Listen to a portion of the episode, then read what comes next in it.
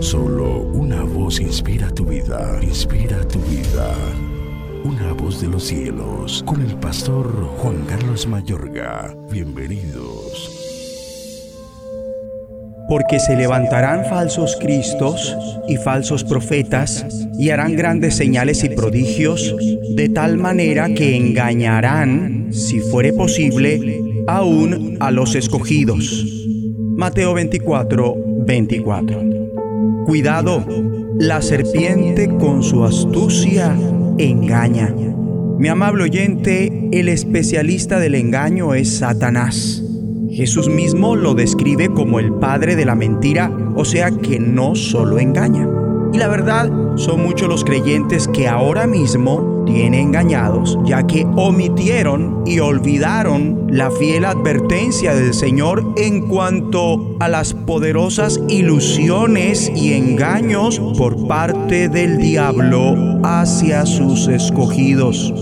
Consideremos la súplica ardiente de Pablo a la iglesia de los Corintios, porque os celo con celo de Dios pues os he desposado con un solo esposo para presentaros como una virgen pura a Cristo. Pero temo que como la serpiente con astucia engañó a Eva, vuestros sentidos sean de alguna manera extraviados de la sincera fidelidad a Cristo. El Espíritu Santo en el apóstol advierte que el creyente es tan susceptible al engaño como Eva, quien fue atraída, hechizada para desobedecer. Mas Adán no, porque él sabía muy bien lo que hizo cuando desobedeció.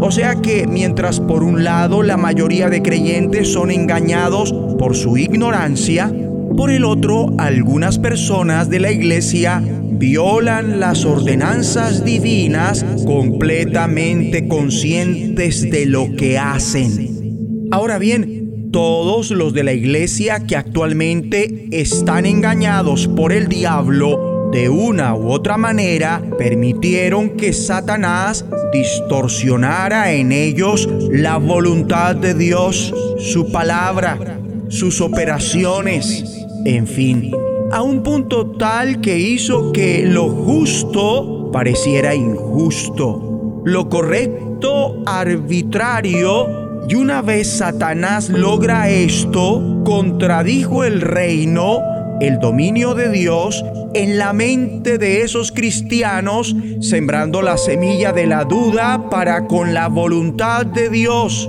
para con nuestro evangelio para con sus pastores, para con su congregación. Y una vez sucede esto, el cristiano deja de estar convencido de lo que Dios quiere, manda, de lo que hace en su iglesia, de lo que habla a través de sus pastores, e invadidos por la duda, paradójicamente, no vacilan en cuestionar la autoridad de Dios.